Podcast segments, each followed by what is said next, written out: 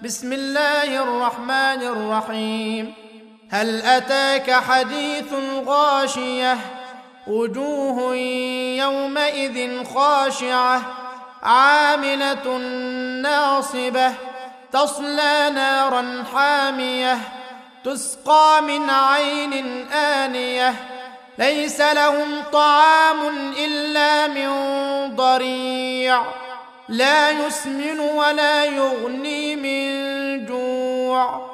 وجوه يومئذ ناعمة لسعيها راضية في جنة عالية لا تسمع فيها لاغية فيها عين جارية فيها سرر مرفوعة وأكواب موضوعة ونمارق مصفوفة وذرابي مبثوثة أفلا ينظرون إلى الإبل كيف خلقت وإلى السماء كيف رفعت وإلى الجبال كيف نصبت وإلى الأرض كيف سطحت فذكر إنما أنت مذكر لست عليهم بمسيطر